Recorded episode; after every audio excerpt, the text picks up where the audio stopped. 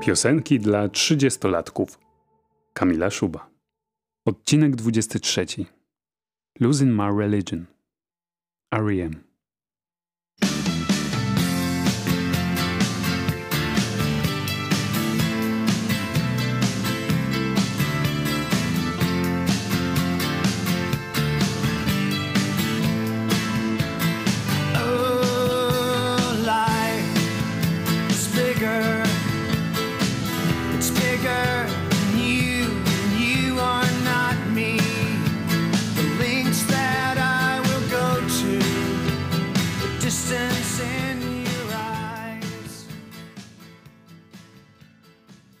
Wracam do domu pustą ulicą. Nocą.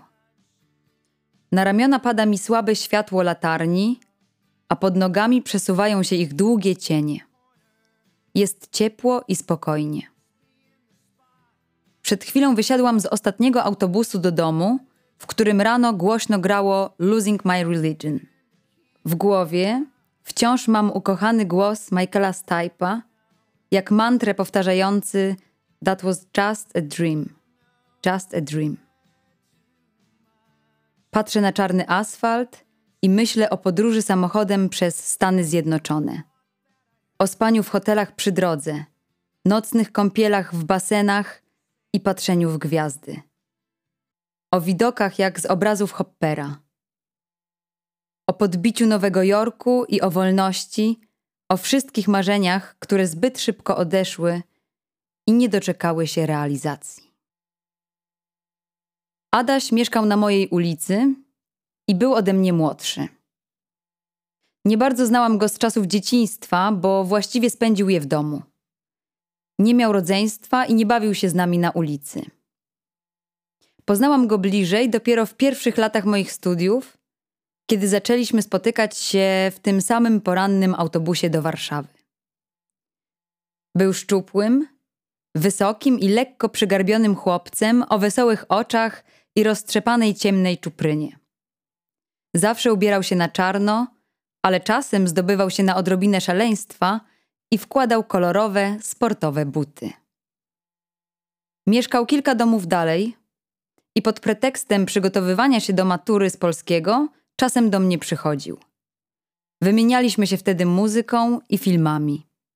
Godzinami potrafiliśmy rozmawiać o tym, co ostatnio późną nocą widzieliśmy w Kocham Kino i co jeszcze chcielibyśmy tam zobaczyć. Po roku tej dość nieoczekiwanej znajomości, Adaś dostał się na uniwersytet i rozpoczął studia na kulturoznawstwie. Od razu poznał wszystkie moje koleżanki. Najlepiej czuł się z Judy, z którą dzielił zainteresowania. Godzinami mógł z nią rozmawiać o filmach, których ja nigdy nie widziałam i książkach, których nie czytałam. Fascynowała ich francuska nowa fala i filmy Dereka Jarmana. W teledysku do Losing My Religion obsesyjnie wychwytywał związki z jego Caravagiem i cały czas chciał o tym ze mną rozmawiać. Niewiele rozumiałam z tego, co mówił, ale wystarczyło mi to, że obydwoje odczuwaliśmy dziwny związek z wrażliwością i głosem wokalisty Ariem. Traktowałam go jak młodszego brata i lubiłam czuć się przy nim starsza, wypadać w jego oczach dobrze. Nie był moim chłopakiem, ani nie pretendował do bycia nim. Był kolegą i gejem, który niechętnie mówił o swojej orientacji. Żył w przekonaniu, że niedobrze jest się ujawniać, ponieważ społeczeństwo nie jest gotowe, aby to przyjąć. Wiedzę tą wyniósł głównie z filmów, które oglądał, bo tak jak ja, głównie z nich uczył się życia. Nie miał skąd czerpać pozytywnych wzorców, ponieważ obrazy, które uwielbiał, pełne były smutnych i trudnych historii. Ich bohaterowie zmagali się z całym światem. Byli zbuntowani i nierozumiani przez najbliższych, a zarazem obcych im ludzi. Mieszkali w krainie aniołów w Ameryce i Antonego Hegarty, gdzie wszyscy byli ekstremalnie wrażliwi i bardzo poranieni. Mityczny Nowy Jork nie przynosił im w tym ukojenia. Przeciwnie. Lubował się tylko w ich cierpieniu i budował na nim swoją sławę i potęgę. Dzięki temu mogli czuć się wyjątkowo. A my, dzięki ich nieszczęściom, mogliśmy mieć idoli. Te wszystkie postacie bardzo nas fascynowały. To odstawanie nas kręciło. Każdy znajdował w nim coś dla siebie, bo każdy z nas nieco odstawał. Daliśmy porywać się historiom zaczerpniętym ze świata popkultury i uznawaliśmy je za swoją prawdę. Woleliśmy jednak nie konfrontować ich z rzeczywistością, bo mogłyby okazać się nieprawdziwe. Tymczasem niezrozumienie i bunt przeciwko zastanym normom nadawało naszemu życiu sens. Zaburzało poczucie przeciętności i szarej, nudnej rzeczywistości. Adaś, tak jak większość z nas, nie miał odwagi, żeby rozmawiać o swoich przeżyciach i fascynacjach z rodzicami. Oni natomiast nie mieli na to czasu. Byli dla niego ludźmi, którzy martwili się wyłącznie o to, by był schludny, dobrze ubrany i nie chodził głodny. Nie uważał ich za osoby, które mogłyby go zrozumieć. Myślał, że są bardzo nieciekawi.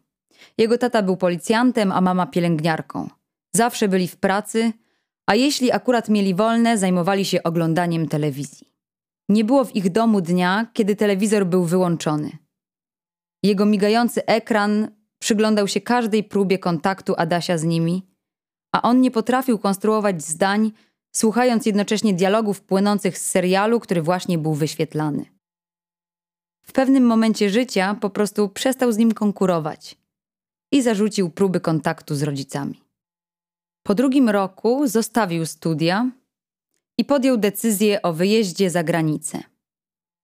Chciał poznać świat i uwolnić się od tej, jak mówił, mentalnej wioski. Wejście Polski do Unii Europejskiej i wprowadzenie na rynek tanich lotów do Wielkiej Brytanii zbiegło się w czasie z ogarniającym nas poczuciem, że nic dobrego się tutaj nie wydarzy. Mieliśmy wrażenie, że nie będzie tu dla nas miejsca ani pracy, że aby coś osiągnąć, trzeba będzie wyemigrować. Bardzo się tego bałam i wiedziałam, że nie byłabym w stanie tego zaakceptować. Traktowałabym wtedy swój własny wyjazd jak ucieczkę i czułabym, że poniosłam porażkę. Chciałam zostać w kraju i próbować coś osiągnąć, choć nie bardzo wiedziałam, czym miałoby to być. Kiedy Adaś zdecydował zrobić ten krok, było mi bardzo smutno. Nie chciałam, żeby wyjeżdżał, bo bałam się, że stracę przyjaciela, że przepadnie i nigdy już do mnie nie wróci. A on tak po prostu pewnego dnia kupił bilet, spakował plecak, wsiadł do samolotu i poleciał do Londynu. Tuż przed wyjazdem wyszło na jaw, że umawiał się z chłopcami. Mama widziała, jak przytulał się z kolegą obok domu. Właściwie nic mu wtedy nie powiedziała, bo bardziej przejęta była faktem, że jej jedyny syn, w którym pokładała wszystkie swoje życiowe nadzieje, wyjeżdża z kraju prawdopodobnie na zawsze. Znała już gajów z telewizji, ale myślała, że oni żyją tylko tam, że są wymysłem scenarzystów dziwnych telenoweli. W jej prawdziwym życiu nie było homoseksualistów. Nikt tu o nich nie mówił, żaden nie mieszkał w sąsiedztwie. Tak więc jedyne, co naprawdę mogło ją zmartwić, związane było z tym, że Adaś nie znajdzie sobie nigdy partnera, bo przecież chłopcy kochający chłopców nie istnieją. A jedyne, czego chciała, to aby jej syn nie był samotny i nieszczęśliwy. Ojciec jakoś nie bardzo chciał w to uwierzyć. Komentował, że to przez te filmy, których naoglądał się w dzieciństwie i że kiedyś na pewno znormalnieje. Jeśli już czegoś miałby się wstydzić przed sąsiadami i kolegami z pracy, to faktu, że Adam rzucił studia i emigruje do Wielkiej Brytanii, choć zapewne doskonale, tak jak wszyscy dookoła, wiedział, że tam będzie mu lepiej i skrycie zazdrościł odwagi. I tak się jakoś stało, że Adaś dość szybko poradził sobie w Wielkiej Brytanii.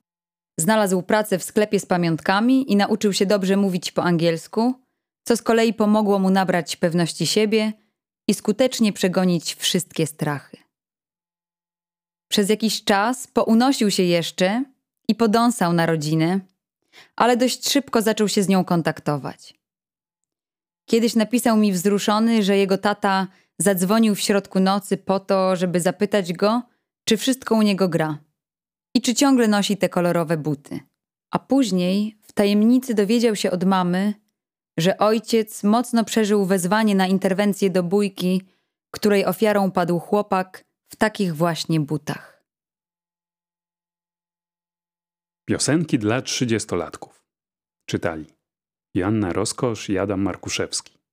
Tekst Kamila Szuba. Dźwięki montaż Sebastian Świąder. Zrealizowano w ramach programu stypendialnego Ministra Kultury i Dziedzictwa Narodowego. Kultura w sieci.